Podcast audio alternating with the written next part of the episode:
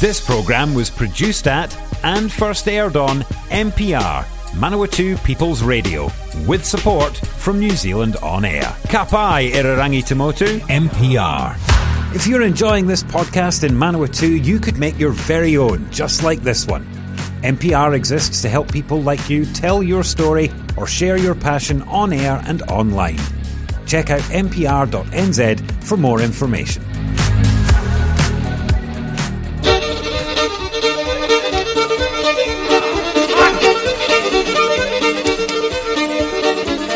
Hello there, how are you? It's Kevin Riley here, and welcome to Irish Town here on the Manawatu People's Radio in Palmerston North.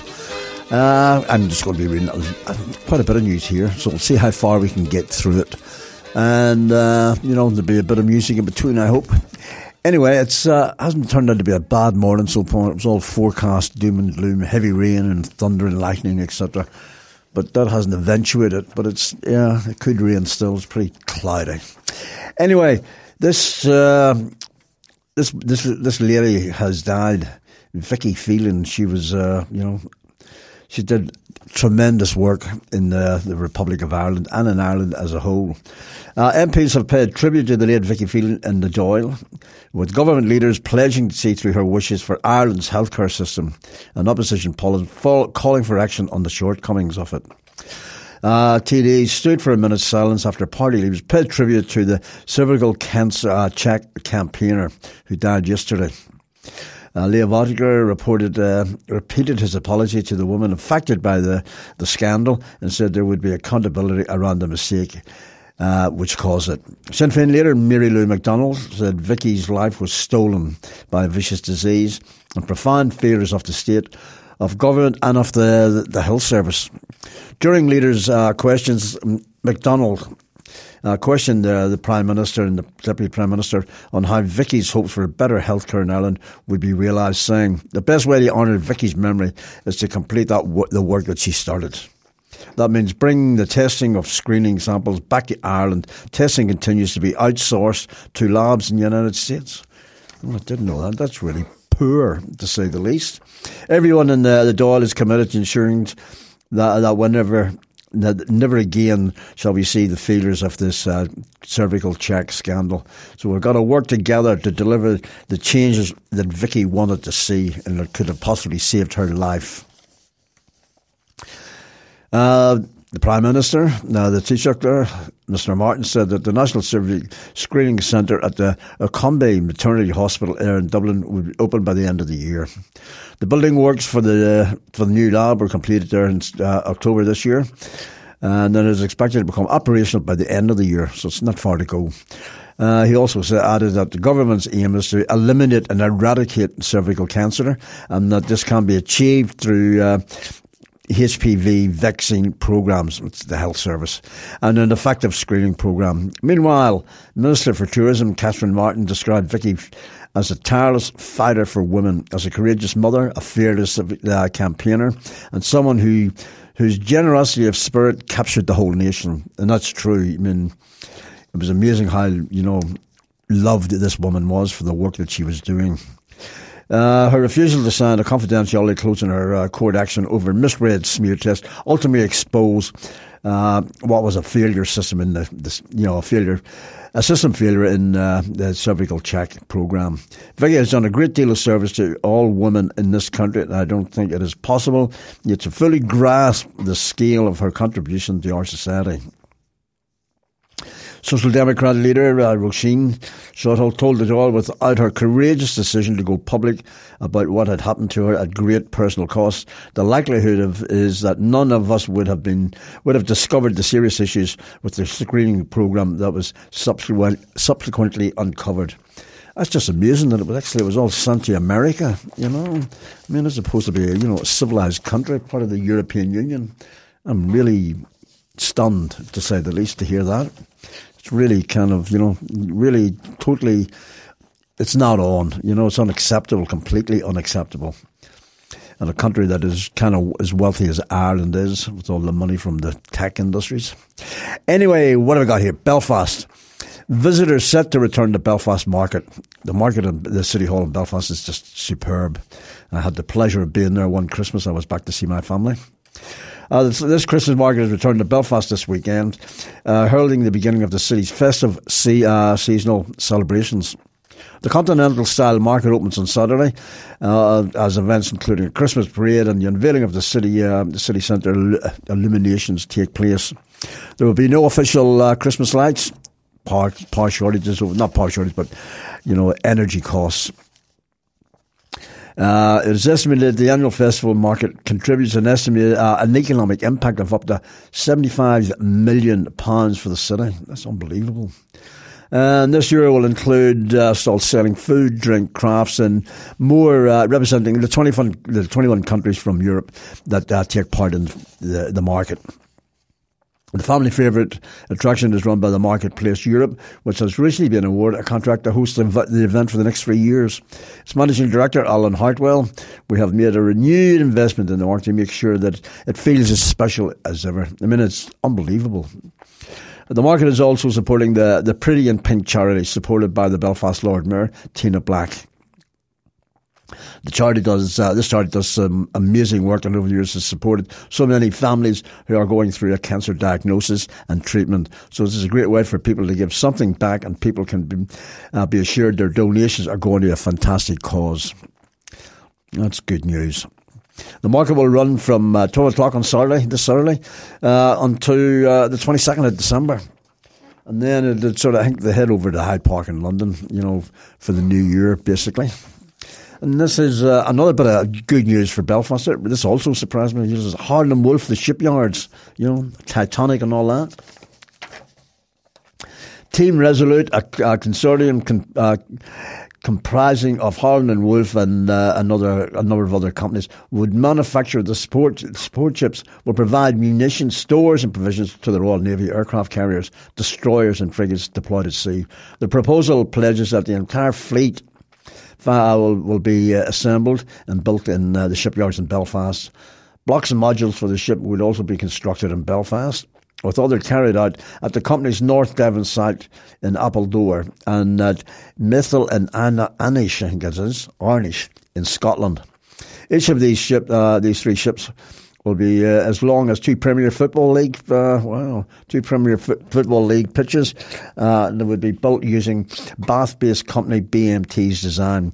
Build work would also take place in the shipyards and some shipyards in Cadiz over there in Spain. Unusual. The deal aims to deliver 200 further educational opportunities, with Harland and Wolff Welding Academy set to train 300 new UK welders during the contract. Harland and Wolff's chief executive, John Woods, said the team will make a significant investment in the UK. We will create high-quality UK jobs, apprenticeships, and 4 facilities across the UK.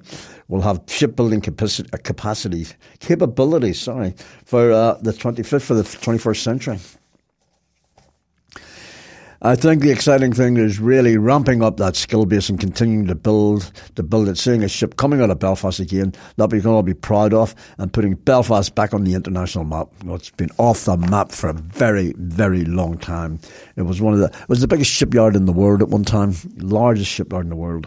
It was. Last time they did, I think it was a lot of the North Sea oil rigs that were built there and taken up to the North Sea for the oil exploration. Northern Ireland Secretary Chris Heaton-Harris said it was a fantastic testimony to Belfast's shipbuilding heritage and reputation for innovation and expertise. UK's Defence Secretary Ben Wallace said the contract will bolster technology transfer and key skills from a world-renowned shipbuilder. Production of the ship is due to start in 2025, and all three are expected to be operational by 2032. So it's a wee bit off yet.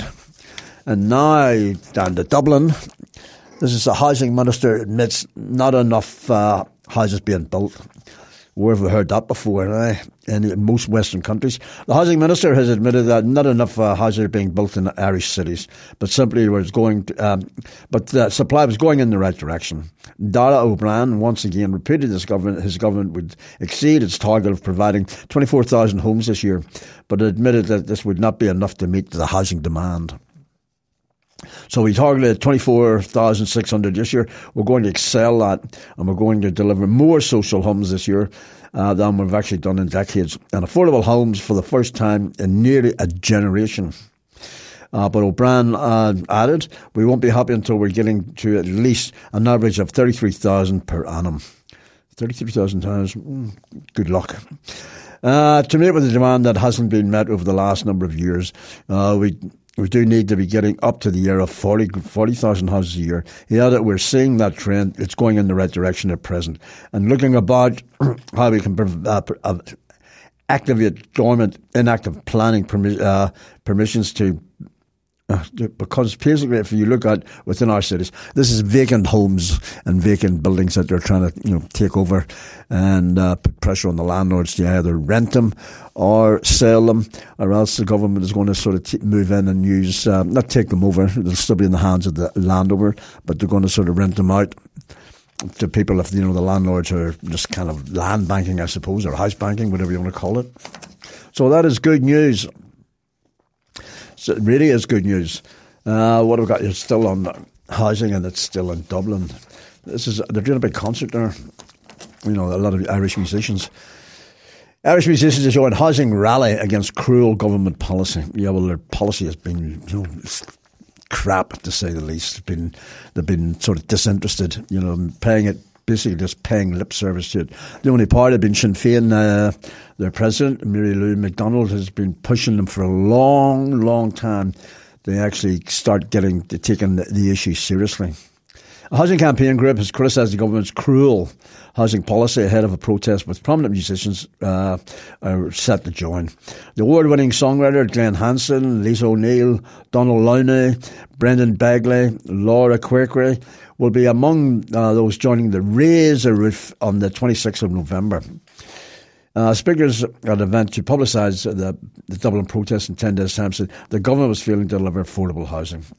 Criticised Housing Minister Dara O'Brien, who we just spoke about, for claiming that his Housing for All plans were delivering was a step stage in housing delivery. The event also heard that during a series of public meetings in counties across the country, they were told one family in Dublin was forced to live in a disused animal shelter. Macara Doyle, coordinator of the Raise the Roof campaign, said that official policy has now conspired to lock an entire generation out of the housing market, with house prices, rental costs and homeless numbers at record levels. They are in big trouble. He said that despite a change of government in 2020, we did not see a change in policy. You look at the targets in Housing for All, about 300,000 over the course of the government's lifetime, and the vast majority of those are being delivered by private developers. It's not possible. They cannot deliver affordable housing. It's just not on that they should get away with this. He also said that during the public consultations, people told him how prices and rents had been spiraling beyond their means, and that the threat of evictions and homelessness looms over them, despite the government's winter eviction ban. In one of the meetings we had in Dublin recently, there was a story emerged of a family that were living in a disused animal shelter in a nearby farm and sending the kids to school every day and bringing them back to that place at night. They were living next door to the pigs in straw. Isn't it? It's kind of unbelievable in a first world country, a developed country, a rich country in many respects compared to others in the world. Owen Reading, General Secretary of the Irish Congress of Trade Unions, said that despite campaigns over the past number of years, the situation remains appalling for so many people. This campaign is probably the most important campaign that the trade union movement is involved in currently, because it's probably the most fundamental issue facing our society today. You look at young people who have been effectively locked out by the state and essentially locked out of not just the aspirations of owning a house, but the aspiration to even have a decent rental accommodation. What is different this time is those who are on decent incomes, those that we would have considered to be well paid in the trade union movement, white collar, professional background, they're struggling just like everybody else. And I think this is one of those moments where it's civic society says, we've had enough, we're all in this together. It is a cruel circular chain of breakdown of public policy, and it is affecting everyone. When asked about it, O'Brien's comments last week that his housing plan was beginning to have an effect. They've been in power for a long time and it's nothing's changed really. But they've done stuff. But I'm not sure if they have the same problems that we have here with getting tradespeople and also materials. Even dealing with the supply side of it, unless you deal with the affordability, we're going around chasing our tail. So I think the minister needs to know, according to the guy from the union, getting himself a clap on the back if he's comparing some minimal progress to effectively no action. It has to be cheaper. It has to be much more intensive. It has to be quicker. Crucially, it has to be affordable, and we're not seeing that. Rosemary Monaghan of the Irish Traveller Movement said they were way beyond crisis point. 90% of travellers say that mental health is an issue, and we all know that the foundation of one's life, regardless of ethnicity, is at home. A base where your children come home and do their homework, where they can play, where they can have water, something as basic as water. And young children, young Irish children, don't have that in many of the tenant sites across this country. It's for the travellers, and that is shameful stain on our state. And I agree with you, Rosemary Monaghan. That is a shame. Like I said, in the 21st century, this is happening. It's just not on, really. Anyway, this is from basically London. It's an Irish paper, but I was just interested in this and said the number of Irish people in Britain is in decline. Isn't that amazing? Because that was, that's what everybody, particularly in the north where I come from, people, because of the problems of, the sectarianism and what have you, people just left in droves. And also men with their families used to head over to England to work and come back every, 6 weeks, 8 weeks, because employment in the north was really skyrocketing at the time. It was really high. It was pretty common. You see it in which I lived, a lot of the men just used to, most of the guys, lived in England, for a fair bit of the year, but they'd come home every 6 weeks to see their wives and children, et cetera, and also send all the money home. It was survival. The latest UK census figures showed the number of Irish-born people living in England and Wales is 324,670. A decade ago, that number was 407,357.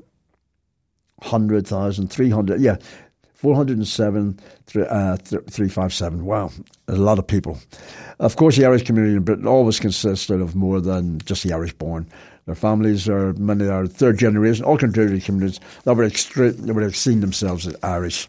That's the nature of these things, of the global parties of migration, but it is one hell of a change. Just 3 years ago, before I was born, there were 683 Irish-born people in the UK. Their families to that total, and it was clear just what a large community that was.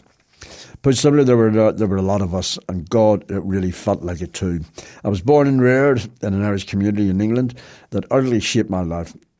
There were other factors too, of course, factors of class and the city I grew up in. For instance, I was reared in the working class inner city of Birmingham. I identified with both of those things myself. In the 1980s, under Tory rule, of course, what else? Or who else?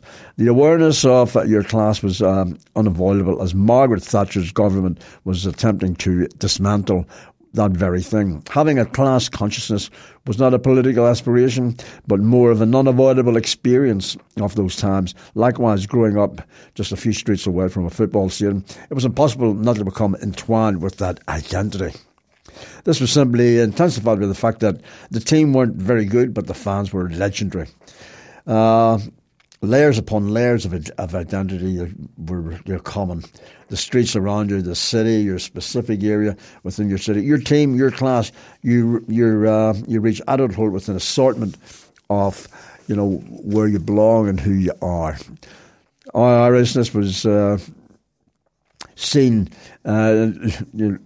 as large. It wasn't just a kiss me quick, I'm Irish, St. Patrick's Day. Although those St. Patrick's Days in Birmingham, even before they officially came back, were pretty extraordinary too. I'm sure I still have the hangover from one of those. Too many decades on, celebrating. Our Irishness shaped nearly every aspect of our lives, where we grew up, where we went to school, and where we worked, etc., where we drank, where we weren't. That's it's just like, yeah. I think that's different from a lot of places, and possibly even in New Zealand, you know, where people sort of, particularly in the Auckland region, where a lot of the, you know, migrant people just sort of stick together in the same neighbourhood, and they go into the city, et cetera, and they work there, but they have their own communities within communities. So it's interesting, to say the least. And this was a bit of good news here as well. Heinz, the beans. Heinz and Barnardo's have teamed up to release a limited edition 3-pack of Heinz Means Meals cans to support disadvantaged children from all over Ireland. Available in Tesco's, Dunnes and Super Value stores nationwide. For every packet purchased, Heinz Beans will be making contributions to Barnardo's breakfast clubs, which provides nutritious breakfast food to centres across Ireland. The donation comes as part of a partnership between Heinz and Barnardo's, with the two companies working together since 2020. Elaine McHugh, I think that's how you said it, head of commercial and manager at Heinz Ireland. We are incredibly passionate about fighting child hunger alongside our brilliant charity partner Barnardo's. We are delighted to be releasing our limited packed edition Heinz Means Meals 3-packs, which we hope we can help, you know, fill thousands of little tummies up and down the island of Ireland. We hope to shine a spotlight on and raise further awareness of this all-important issue at a time where there is increased pressure on household budgets, cost of living again. By purchasing a free pack of our special Heinz Means Meals cans this autumn and Monday, you will be helping raise funds for Barnardo's work with disadvantaged children. Mary Gamble, Director of Fundraising Communications and Retail at Barnardo's, said, "We're thrilled to see Heinz standing beside us in the fight against child hunger in Ireland. The cost of living crisis is seeing more and more families needing our support. Some already struggling parents are facing a winter of severe financial pressure, and some will have to make the heartbreaking decisions of feeding their homes or having nutritious food on their dinner table." So it really is grim, you know. I'm just never feel to be amazed just how tough it is for a lot of people over in Ireland and in the UK in general. You know, possibly the rest of Europe, but Ireland and UK is an area where I actually know a little bit about, because there was I read somewhere that they had scraps. You know, women were fighting one another in Tesco's. I think this was in England. You know, had special food, you know, cheaper food stuffs in various aisles, and people were fighting and they were punching one another. It wasn't just sort of argy bargy. It was kind of, you know, serious stuff. They had to bring in security people, people fighting to get sort of cheaper cans of beans and spaghetti and stuff like that. I mean, it's just unbelievable, isn't it? You know, again, a first world country, just unbelievable. Just shows you that when, you know, government policy, the free market, you know, globalisation and austerity. This is the end result of a lot of it, austerity and sort of, everything goes, anything goes, and everything goes. You know, it's starting to come home to roost for a lot of families, and I think some politicians are beginning to realise that, you know, they've got to kind of change tact here. That, you know, the community is really quite important. We need the community. Anyway, what do you got? This is like I mentioned about football club. There's about Glasgow Celtic. Glasgow Celtic have been handed a €17,500 fine by UEFA, that's European Football Association, after fans displayed a banner opposing the British monarchy during a Champions League game. The banner, which read "Against Hunger and Against the Crown," was displayed on the stand at Lemieux at Celtic Park during the Glasgow club's pardon me, 2-0 defeat to RB Leipzig. That's a German side. The penalty is the second received by the club this season for banners opposing the royal family. It's just unbelievable. They also got fined for their F the Crown banner that was unveiled during the Champions League again last month. It's just, I suppose, I didn't realise that, you know, the depth of feeling. Celtic fans display a banner opposing the British monarchy during the game against Shakhtar Donetsk last month, and did another. Banners were all over the place. So they are getting... But that sort of money to a club like Glasgow Celtic is not even small change. Right. So what have I got here? This is, as you may or may not be aware, the real World Cup is starting this weekend. That's the Football World Cup, the biggest sporting event on the planet. There's no two ways about that. You know, the only thing that comes close to it, I think, is the Olympics and the Tour de France. You know, for actual numbers. And this is this woman, Fiona Crowley, of Amnesty International Ireland. This Sunday, the eyes of the world will be focused on Qatar as the host nation takes on Ecuador in the first match of the World Cup. This World Cup has been 12 years in the making, with a reported $200 billion American dollars spent on new infrastructure for the tournament. Beneath the drama of the spectacle, however, lies the image of abuse and discrimination of those who made this World Cup possible. It is a sight that its fans must not look away from, you know. Particularly, you know, a lot of Bengalis, Pakistanis and Indian, you know, a lot of Asian workers have died, and it is huge, the number, because of and the treatment of their accommodation and all the rest of it. We'll get on to that in a minute. And this is, you know, he's like Beckham, David Beckham. He's getting paid £150 million to support this and advertise the World Cup and the country of Qatar. He should be ashamed of himself. This is a World Cup that has been built on the shoulders of hundreds of thousands of workers. The vast majority of them have suffered rampant labour abuse and exploitation. Workers have come from all over the world, mostly from Southeast Asia, like I said, and Africa, to work on the infrastructure. Many of them worked 12, 14-hour days without rest and extreme heat for months at a stretch. Over the last decade, thousands of young migrant workers have died suddenly and unexpectedly despite passing mandatory medical tests before travelling to the country. Yet the Qatari authorities have failed to properly investigate these deaths and why that would make it possible to determine their definitive cause. Forced labour and other forms of abuse continue, particularly in the private security sector, and for domestic workers, most of whom are women.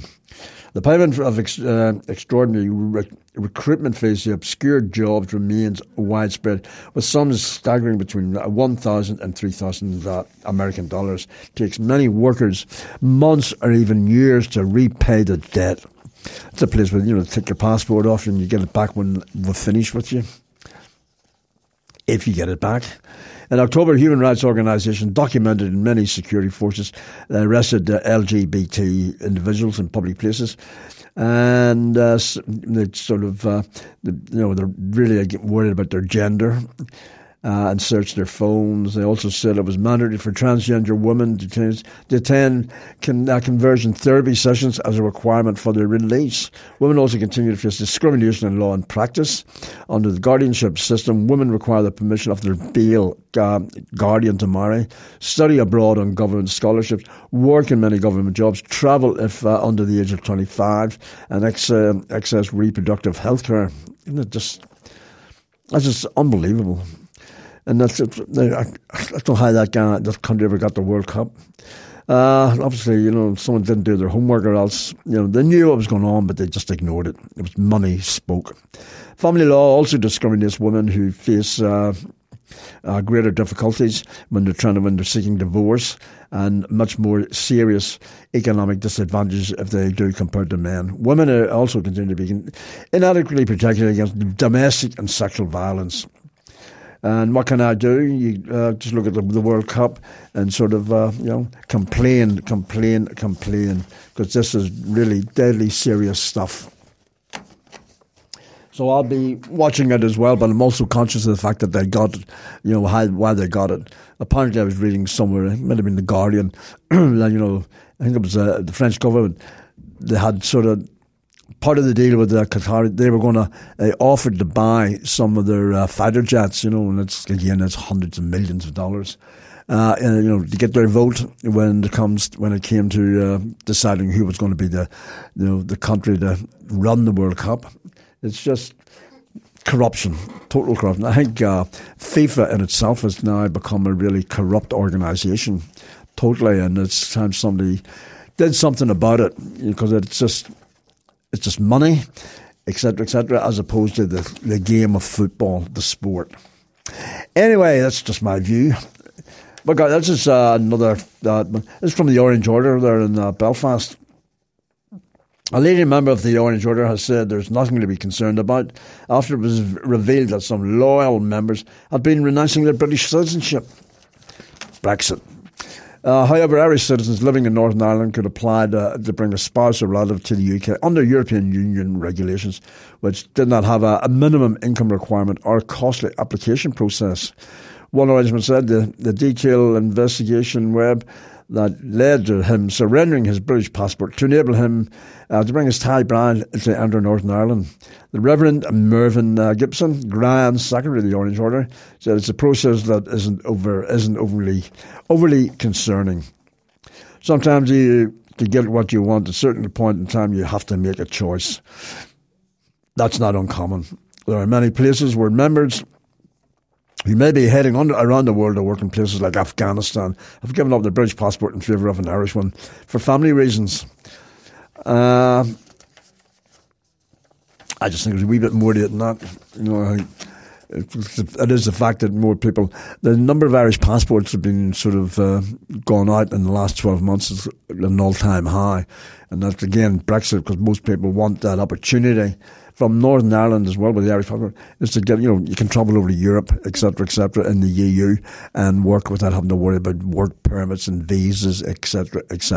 Whereas with a British passport now, it's a completely different ballgame. You need a visa to get into the country and possibly definitely a visa to obtain employment if you're lucky enough to get a job. But anyway, on that interesting note, really. I will love you and leave you, and take care and enjoy the weekend, okay? Because the sun's coming through again here. It's just amazing. It's fickle weather, eh? Really fickle. Anyway, take care and be kind to one another, and I'll see you later next week, okay? Bye. If you enjoy this NPR podcast, please consider subscribing. Our podcasts are available on all major podcasting platforms: Apple Podcasts, Google Podcasts and Spotify, as well as the accessmedia.nz app. Support this show and others like it by giving a donation. For more information, go to www.mpr.nz/donate.